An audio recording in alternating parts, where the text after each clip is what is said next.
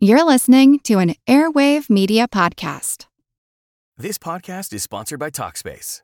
May is Mental Health Awareness Month, and Talkspace, the leading virtual therapy provider, is encouraging people to talk it out in therapy.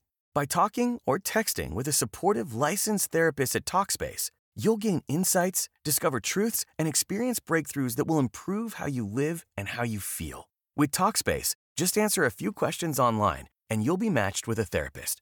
And because you'll meet your therapist online, you don't have to take time off work or arrange childcare. You'll meet on your schedule, whenever you feel most at ease. Plus, Talkspace works with most major insurers, and most insured members only pay a $25 copay or less. No insurance? No problem. If you want to make progress toward a mentally healthier place, Talkspace is here for you. Now get $80 off your first month with promo code SPACE80 when you go to Talkspace.com. Match with a licensed therapist today at Talkspace.com. Save $80 with code SPACE80 at Talkspace.com. The world is filled with many questions, such as Did giants exist? What is junk DNA? Does it mean that you're trash? Do you ever wonder if aliens have underwater bases in our oceans and that's why there are so many UFO sightings off the coasts of islands all over the world? How serious even is climate change, and when should we start building our rafts? Hello, everyone. You may recognize me as Gabby from the History of Everything podcast. And my name is Bruna, and you don't recognize me from anything yet. Together, we're two scientists who explore the answers to these questions and many, many more in our new podcast, Mystery, Mystery of of Everything, Everything. available everywhere you get your podcasts. Before starting this episode, I'd like to reach out and give a warm and heartfelt thank you to Mary, our first contributor on Patreon. Thank you so much for donating to the show. Keep an eye out on Patreon for messages from me, as well as teasers for upcoming episodes and patron only polls. Anyone who's interested in contributing to the show, visit patreon.com slash historical blindness and check out our rewards.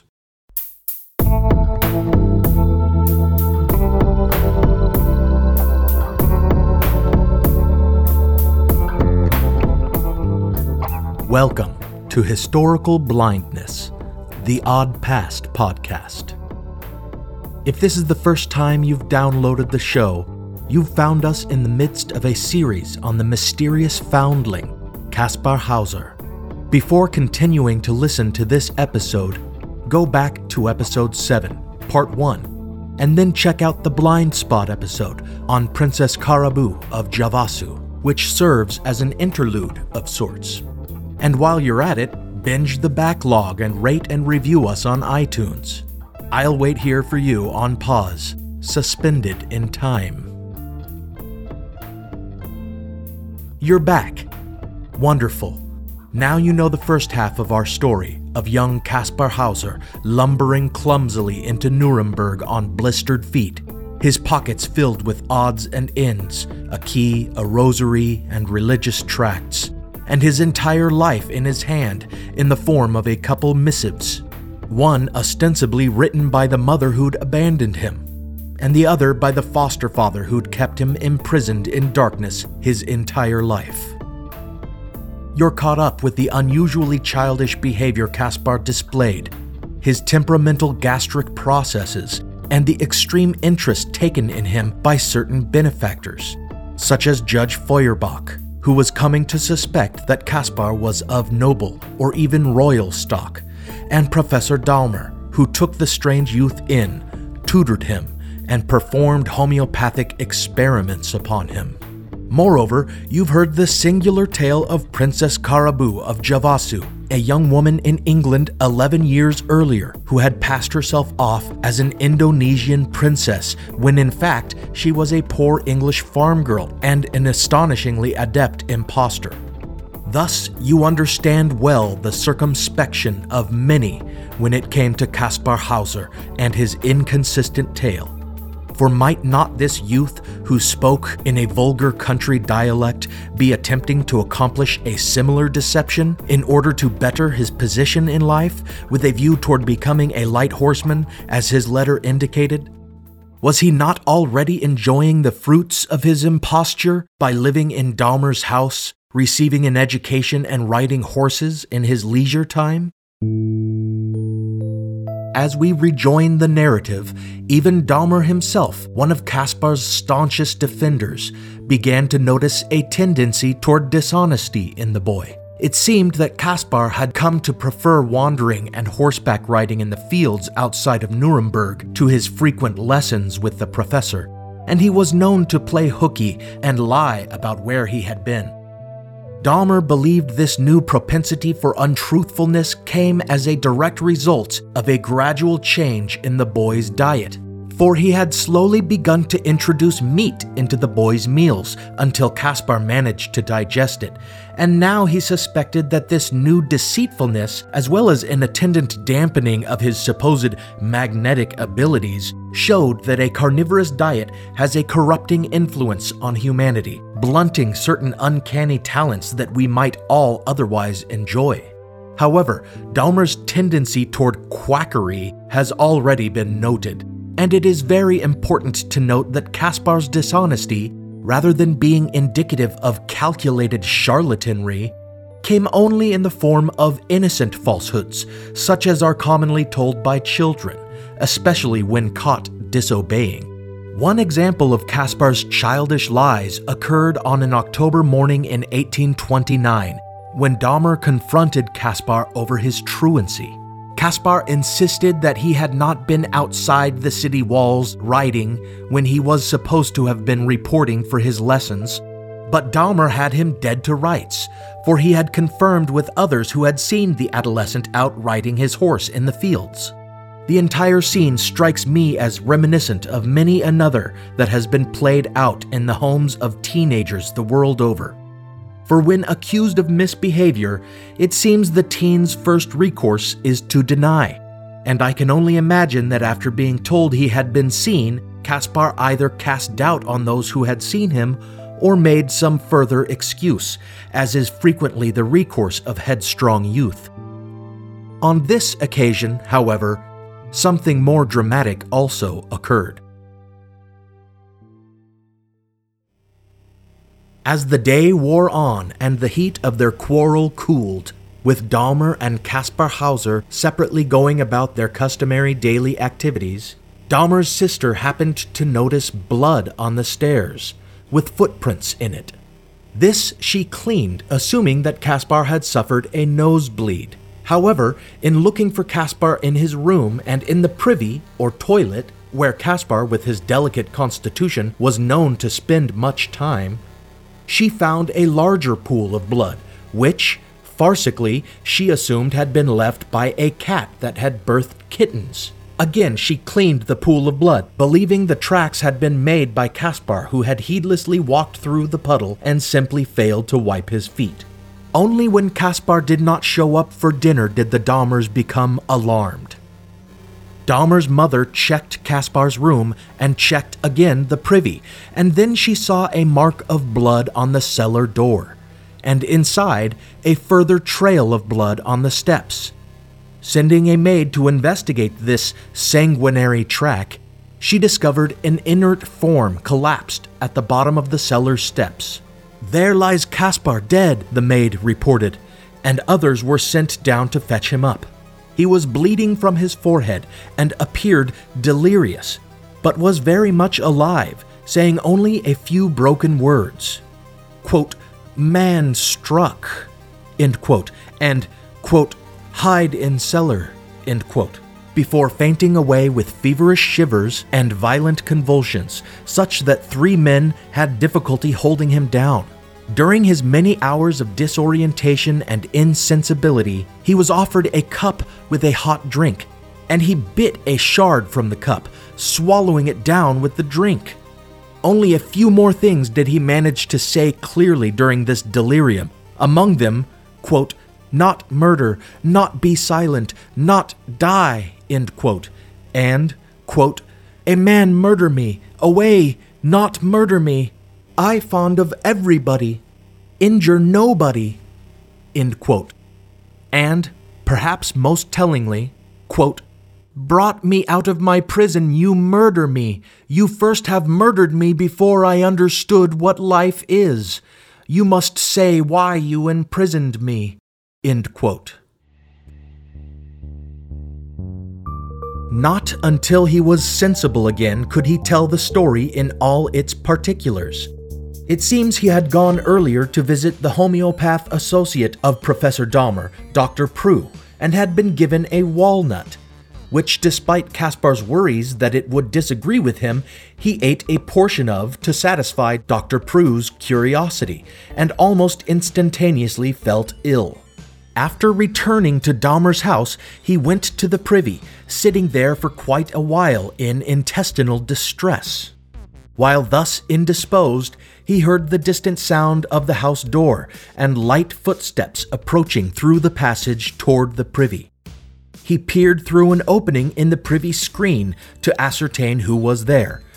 To his horror, he claimed to have seen a man dressed in black with a black silk mask and shiny black gloves, whom in his delirium he had compared to a soot blackened chimney sweep who had earlier frightened him in the kitchen.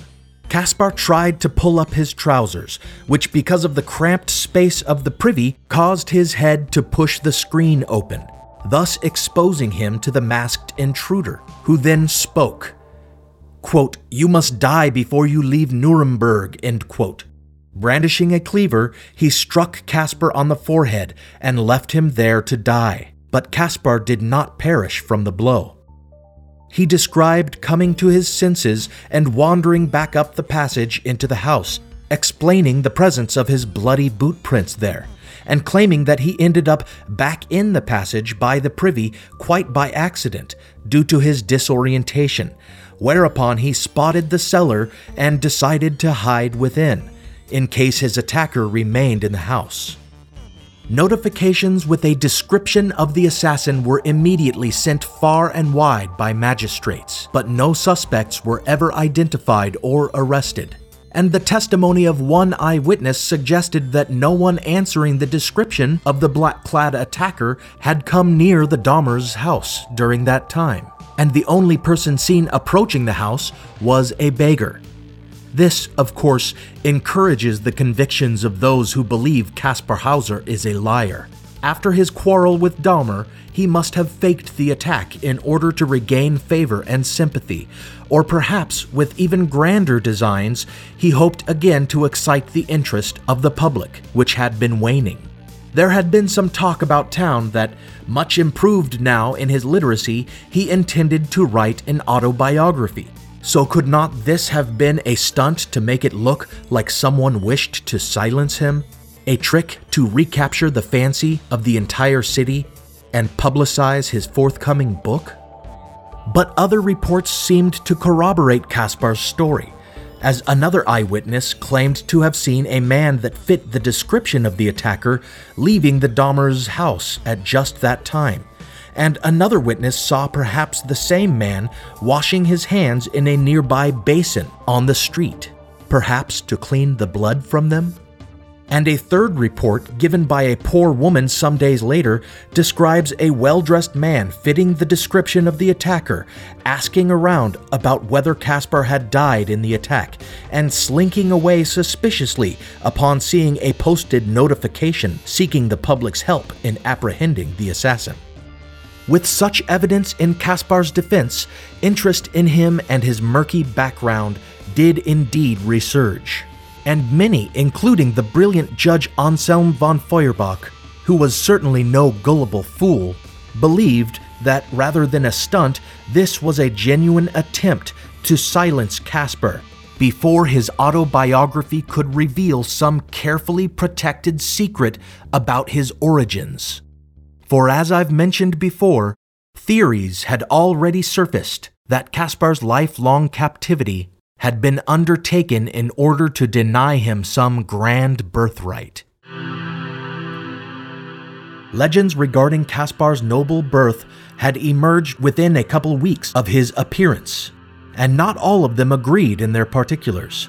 Some claimed he was the progeny of Napoleon Bonaparte himself, Professor Daumer believed him to be the successor of an English aristocrat, while others would later believe him a Hungarian nobleman's heir. But the theory regarding a noble birthright that proved the most popular over the years was that he was the Crown Prince of Baden. abducted from his crib in 1812.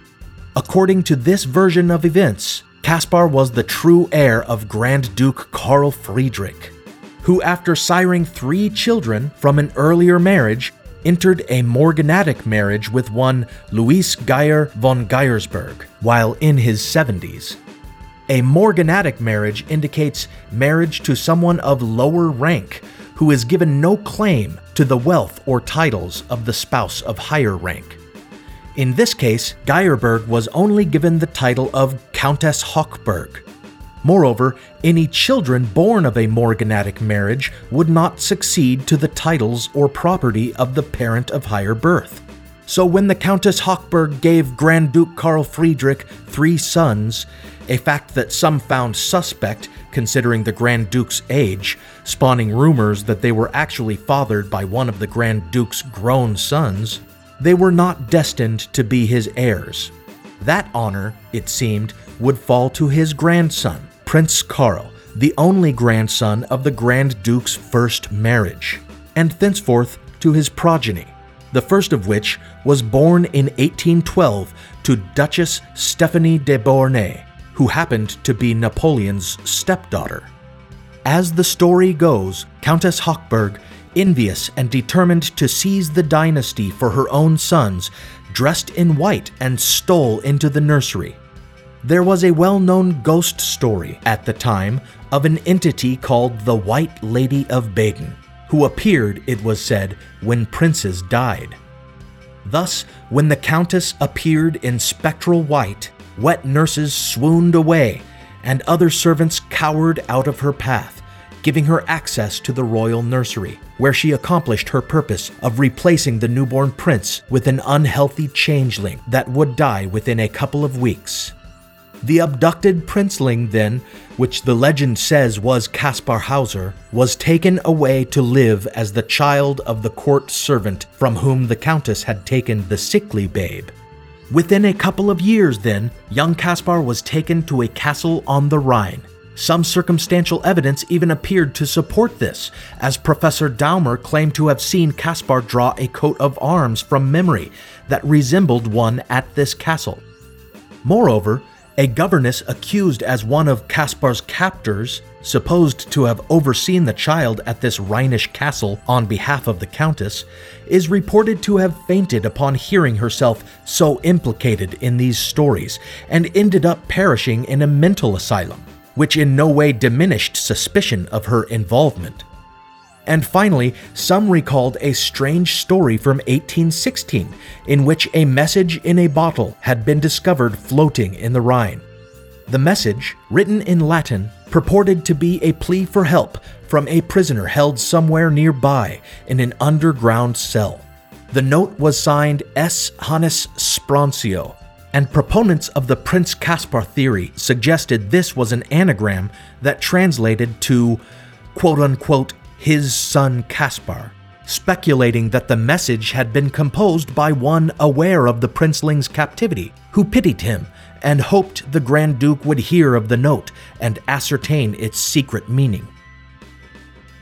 In later years, it was posited that the castle in which Kaspar had been held was one called Pilsach, for in the 1920s a novelist found a dungeon there and suggested a resemblance to a drawing made by Caspar and in the 1980s, a toy horse was supposedly discovered there as well. As the legend continued, the evil countess had been busy throughout the years of Kaspar's confinement, murdering every heir that stood in the way of her children inheriting the title of Grand Duke of Baden, which meant poisoning the Grand Duke himself, Kaspar's father, as well as Karl's brother Friedrich, and Kaspar's own baby brother, who was born to Stephanie de Beauharnais in 1816 and only lived eight days. The Countess died in 1820, with her children seemingly the only option for the continuation of the dynasty. After her death, an accomplice saw fit to free the boy and see that he might enjoy some semblance of a fulfilling life as a trooper in Nuremberg but with the publicity his story had received, and the suggestion that he may be remembering enough of his past to write a book, some deadly measures had to be taken to obscure their crimes. So the story went, and the apparent attempt on Kaspar's life did much to corroborate it. Two constables were assigned to guard Kaspar against further attacks, and Professor Daumer suggested that Kaspar would be better off living elsewhere, whereupon a wealthy merchant took him in, in whose household he was subjected to many apparently indecent goings on as the constables guarding him reportedly took many untoward liberties with the maidservants. Apparently, his tendency toward lying, however childishly, only worsened in this environment, as the lady of the house reported Kaspar freely spinning falsehoods and then sulking and throwing tantrums when confronted or reproached. Indeed, on one occasion, after being admonished for dishonesty, he went to his room, and later, when a pistol shot sounded, his guards rushed in to find him lying prostrate, bleeding from his head, where a bullet had grazed him. According to him, he had been on a chair reaching to retrieve a book from a shelf when he slipped and reached out to keep himself from falling and accidentally disturbed a brace of pistols that hung on the wall as a last defense against assassins. One of these pistols had accidentally fired, and he was lucky to be alive. Many who scrutinize Kaspar's life for proof that he was a liar and impostor see this incident as establishing a clear pattern. Caught in a lie, he undertakes to purposely injure himself in order to regain sympathy. Only this time, with guards outside his door, he couldn't blame his injury on a shadowy trespasser. There is also something to be said for the possibility that this may indeed have been an accident. And as for the lady of the house complaining of Kaspar's dishonesty, doubt has also been cast on her word, as reports surfaced later that she had made sexual advances toward the ingenuous Kaspar, which he, in his innocence, had spurned, making a resentful enemy of her. Indeed, after the episode with the gun, he was forced to leave the merchant's home and move in with the man who had overseen him in the merchant's household. And this guardian thereafter described a positive change in Kaspar after getting out of that environment. His lying abated and he excelled in his studies. One might justifiably infer, then, that this boy of perhaps 18 years was no scoundrel but rather, like any other youth, more likely to comport himself virtuously in a wholesome environment with the guidance of a decent role model. This podcast is sponsored by Talkspace. May is Mental Health Awareness Month, and Talkspace, the leading virtual therapy provider, is encouraging people to talk it out in therapy. By talking or texting with a supportive licensed therapist at Talkspace, you'll gain insights, discover truths, and experience breakthroughs that will improve how you live and how you feel. With Talkspace, just answer a few questions online and you'll be matched with a therapist. And because you'll meet your therapist online, you don't have to take time off work or arrange childcare. You'll meet on your schedule, whenever you feel most at ease. Plus, Talkspace works with most major insurers, and most insured members only pay a $25 copay or less. No insurance? No problem. If you want to make progress toward a mentally healthier place, Talkspace is here for you. Now get $80 off your first month with promo code SPACE80 when you go to Talkspace.com. Match with a licensed therapist today at Talkspace.com. Save $80 with code SPACE80 at Talkspace.com. Hello, I'm Peter Laws, the host of the hit podcast Frightful, which offers very scary true stories. But as I research that show, I keep finding other true tales that aren't so terrifying and yet are fascinating and often deeply moving. That's why I launched a second podcast called Our Curious Past, telling forgotten incidents from history told in immersive audio with music, sound effects, and on location recording. For example, you can join me on location in an underground nuclear bunker in England as I learned how Britain prepared for the potential of war in the 1980s. I loved recording on location in Transylvania to uncover the history of this beautiful and spooky land beyond the forest. And I was particularly touched by the big response to my episode on the Nazi massacre of Oradour-sur-Glane, an entire French village that was invaded by the Nazis in 1944. To be honest, it was sometimes hard to narrate that without breaking into tears. So why not join me, Peter Laws, by searching Our Curious Past in podcast apps? Because you know, sometimes it's the unique moments from another person's yesterday that helps us understand ourselves today.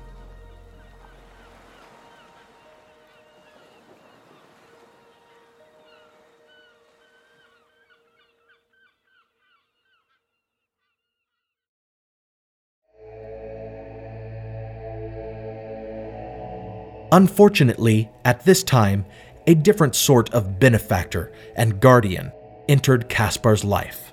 The fourth Earl of Stanhope, Philip Henry, a traveling English nobleman who some believe may have been a spy for the British government, or perhaps for certain German royals, many of whom he was well acquainted with a fact that would eventually turn suspicion on him as being in league with the shadowy forces aligned against Kaspar Hauser, as he had been in Nuremberg on some unknown business during the first attempt on Kaspar's life.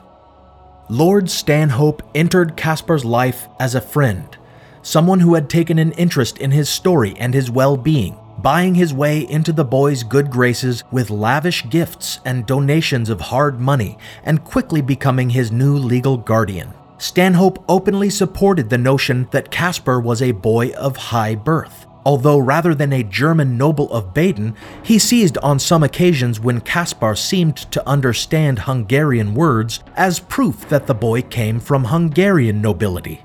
Kaspar had suffered paroxysms upon hearing the name of a Hungarian town. Indeed, perhaps because of his growing vanity and wishing to encourage rumors of his nobility, he cried, That is my mother, upon hearing the maiden name of a Hungarian countess. Lord Stanhope took Kaspar to Hungary, hoping that being immersed in the Magyar language and seeing the sights might encourage further recollection. But alas, Kaspar was clearly unfamiliar with the culture, the language, the landmarks. Nevertheless, he appears to have made a melodramatic show of nearly recalling certain things, as the Hungarian nobles who met him found Kaspar's histrionics laughable. After the trip to Hungary, Lord Stanhope began to think Kaspar a fraud Wanting little more to do with him, he left Kaspar in Ansbach with an authoritarian tutor named Johann Meyer, who kept Kaspar on house arrest most of the time, making him sit through dense lectures on mathematics and history, and frequently searching his rooms and making attempts to read Kaspar's personal journal, likely reporting any suspicious thing he found to Lord Stanhope, who appeared to have made it his purpose to expose Kaspar as a fraud.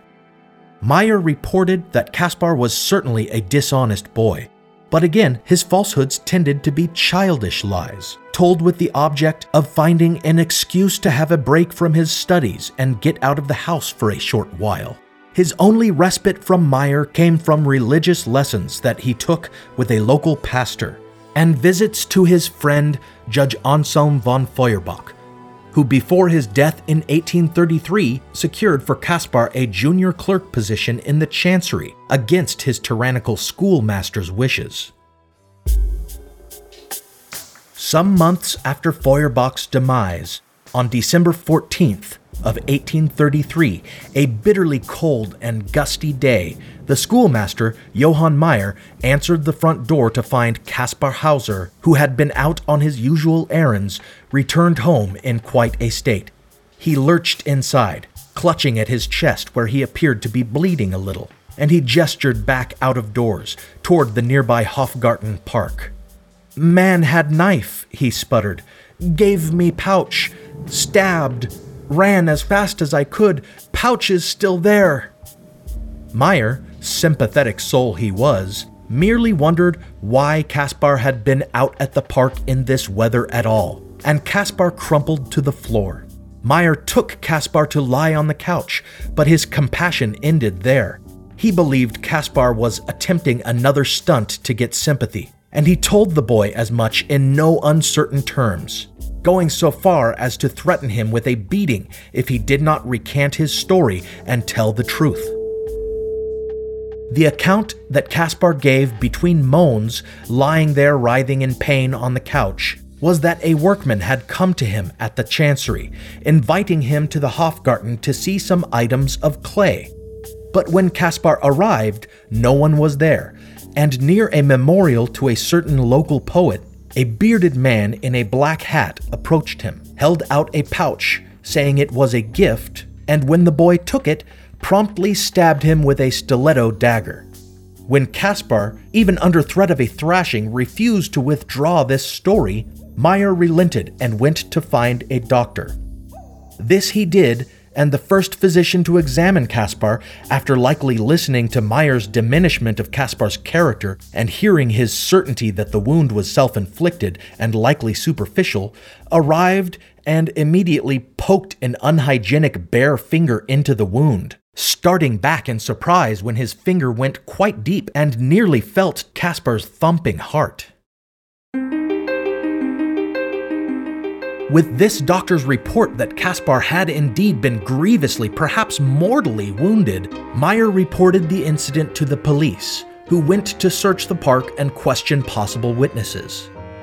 Meanwhile, Meyer sought a second opinion, and this time the physician said exactly what Meyer wanted to hear that the wound was not serious and Kaspar would be just fine. Thus, as his temperature rose and his pain worsened, Meyer stood there assuring police constables that Kaspar was a liar who had stabbed himself and was exaggerating his condition. Oh God, Kaspar was heard to whimper before dying three days after his attack. Quote, having to depart life in this way, in despair and dishonor. End quote. Johann Meyer and Lord Stanhope both made it their mission after Kaspar's death to defame him to tarnish his reputation and convince as many as possible that Kaspar Hauser was a prevaricator and dissembler, a country vagrant who had sought a better life for himself through imposture and had continued to seek attention and charity by faking attempts on his life, the last of which he had made too realistic, essentially committing accidental suicide. And this is indeed the opinion of Hauser that dominates today, and there is much to support it, such as the inconsistencies in his story previously noted, and the sheer unlikelihood of some particulars, such as that a child raised only on bread and water would have been strong enough to walk, let alone to climb the stairs of the tower where he was conducted after his first appearance. Moreover, the entire notion that a child could be taught to write in the dark by a guiding hand or could be taught to walk in a short time after years in a low ceilinged dungeon simply beggared the imagination. Then there was the fact that the penmanship of the letters he carried appeared to resemble the penmanship he later developed upon supposedly becoming literate. As for the supposed attack in Ansbach that killed him, the police did not find the attacker or the weapon when they searched the park, but they did find the pouch that Kaspar had mentioned.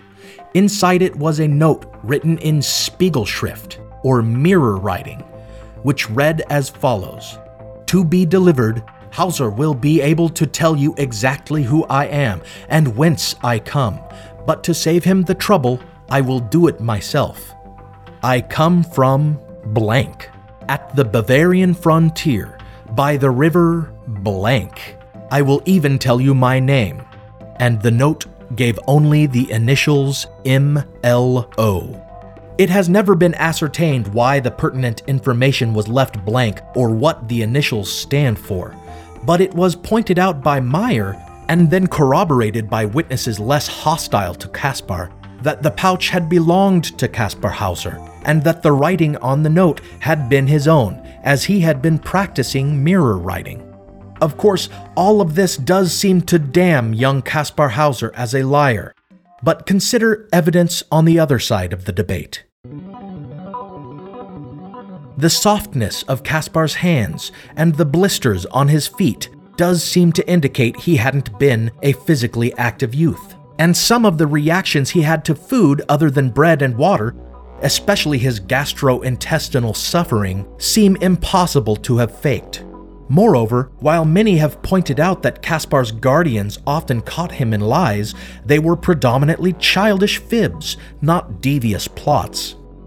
When considering the first attack in Daumer's house, there are the eyewitness accounts of a man answering to the attacker's description, leaving the house and washing his hands, and likewise, in Ansbach, it turned out that eight witnesses, including a constable, had seen a suspicious character matching the description Kaspar had given of his assassin skulking about the park at the time of his attack, and had even been seen walking with Kaspar. One witness, astonishingly, claimed to have seen the stranger leaving the park with blood on his hand. While the murder weapon was not found at the time, a fearsome quote unquote French bandit's dagger was eventually discovered in the bushes of the Hofgarten near the monument in 1838. As for the theory that Kaspar had stabbed himself so mortally, Dr. Jan Bondeson, whose discussion of Hauser's case in The Great Pretenders I have relied heavily on for this episode, brings his modern medical expertise to bear in comparing the various physicians' accounts and autopsy reports, and suggests that the evidence simply doesn't support suicide. Although Kaspar likely died from infection due to the first doctor thrusting a dirty finger into his wound, the angle of the stabbing and the absence of any hesitation wounds, together with reports that he appeared in good spirits prior to the incident and had always been fearful of sharp objects and the prospect of pain or injury, all amounts to conclusive evidence of murder. While today most dismiss Kaspar as a fraud, in his own time there was public outcry that his death proved the theory that he was a kidnapped Prince of Baden and many conspiracy theorists further alleged that Lord Stanhope and his vile creature, the schoolmaster Johann Meyer, had themselves been conspirators, party to the first attack on Kaspar, orchestrators of his successful assassination, and now intent on erasing their crime from history by besmirching Kaspar's name so that he would always be remembered as an impostor. The theory that Kaspar Hauser was a lost princeling must have been quite convincing at the time, and likely was even encouraged by Kaspar himself, much as he had probably encouraged the strange homeopathic experiments of Daumer and Preu. He seems to have been a boy who wanted to please those around him, which in his case meant acting a certain part and offering the responses that people hoped to see whether they were physical responses to homeopathic remedies or exaggerated moments of feigned remembrance. Regardless, the princeling theory no longer holds water for a variety of reasons, not the least of which being that the Countess Hochberg cannot be proven to have poisoned the heirs of the Grand Duchy of Baden, for there is no indication that they were murdered at all, and in fact seem to have died naturally. Some rumors did abound when Grand Duchess Stephanie lost her two sons, but there is no evidence of baby swapping, nor any logic behind the idea that the Countess would murder everyone who might prevent her children's rise to power, and yet for some reason leave a contender for the throne alive in the form of Kaspar, languishing in his dungeon at Pilsach. Indeed, the dungeon later found at Pilsach seems to not agree in several regards with the descriptions Kaspar gave, which included windows. And as for the message in a bottle of 1816, most believe that to have been a prank, as the Latin signature S. Hannes Sprancio could be construed in translation as meaning, quote, I am a jackass who don't know where I am, End quote. Regardless, in 1996, popular periodical Der Spiegel laid this to rest by testing the DNA present on Kaspar's blood-stained clothing, which had been on display in a museum for years. Testing against the DNA of confirmed descendants of Grand Duchess Stephanie, this study proved that Kaspar Hauser was no relation to that royal lineage. Nevertheless, believers insisted there had been some mistake, rumors rose that the museum or some of its patrons had tampered with the clothing, embellishing the bloodstains with cow's blood or ketchup. The stains were confirmed to be human blood, but still, it seemed only comparing the bloodstains to DNA taken from Kaspar Hauser's very remains would satisfy some, and this has never been undertaken. If we accept that Kaspar was no princeling, there still remains the mystery of his origins. One theory returns us to the notion raised in part 1 that many of these quote unquote wild children were actually children with illnesses or cognitive disabilities that were abandoned because they were considered to be burdens. Beyond Kaspar's apparent childishness, illiteracy, and general ignorance, there are the accounts of his convulsive fits. First in response to Daumer and Preu's homeopathic experiments, then after the first attack, and also after hearing the name of a certain Hungarian town, he is said to have gone into violent spasms. These reports, as well as others indicating that Kaspar suffered from consistent facial tics and that his brain showed some abnormality during the autopsy, have led some scholars to hypothesize that Kaspar suffered from epilepsy. In fact, it turns out that the items in his pockets when he was first taken in, the key, the rosary, and the religious tracts, were actually common folk remedies, charms meant to protect the bearer against epilepsy, or what they called the falling sickness. According to this theory, then, he somehow injured himself by accident during his seizures and simply hallucinated the man in black that attacked him. This seems less than convincing for more than one reason, besides the fact that this diagnosis of epilepsy has since been challenged by other scholars. For example, Kaspar does not seem to have been cognitively or physically impaired so as to seem a burden to his caretakers. So, why would he have been abandoned? And if he had been abandoned, why at the advanced age of 16? And why the letter of introduction? Moreover, reports of the wound that killed him which must have been made by a dagger, seemed to show that it could not have been self inflicted, let alone accidental. Dr. Jan Bondeson, in The Great Pretenders, offers a more rational version of the Kaspar Hauser tale, in which Kaspar was a vagabond who was manipulated into or conspired in a scheme to gain charity by presenting himself as a poor, mistreated foundling. His co conspirator or manipulator, then, perhaps being the man who wrote the letter and sent him to Nuremberg to perpetrate his imposture, was also the man in black who later attacked him and eventually killed him. This ruffian, seeing that Kaspar had succeeded in gaining a measure of prosperity through his benefactors, had attempted to blackmail him. He would expose Kaspar as a fraud if Kaspar didn't somehow share some of the material comfort he had gained for himself. This, then, explained the mysterious note being written in Kaspar's own mirror writing and being placed in his own pouch, and most importantly, it explained why it only had blanks where the important information should have been.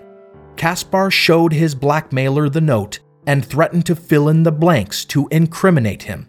But rather than intimidating him, it only threw him into a murderous rage.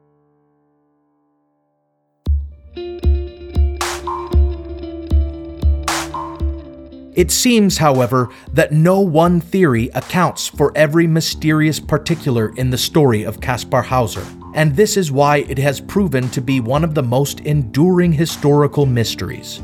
To illustrate, no less than four memorials to Kaspar Hauser can be visited in Germany. One can view his bloody clothes in a museum that is situated on a square named for him.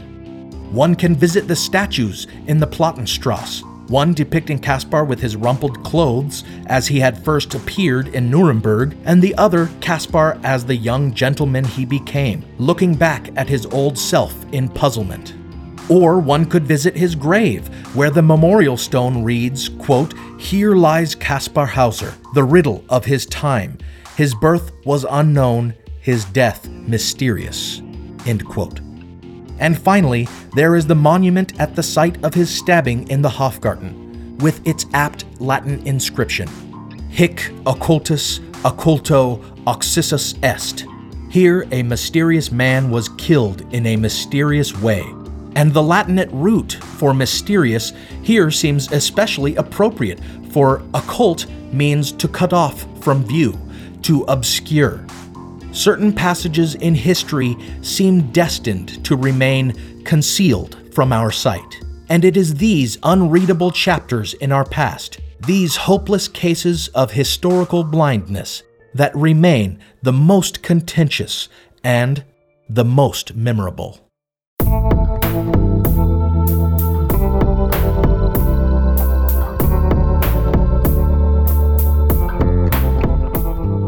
Thank you for listening to Historical Blindness, the Odd Past podcast.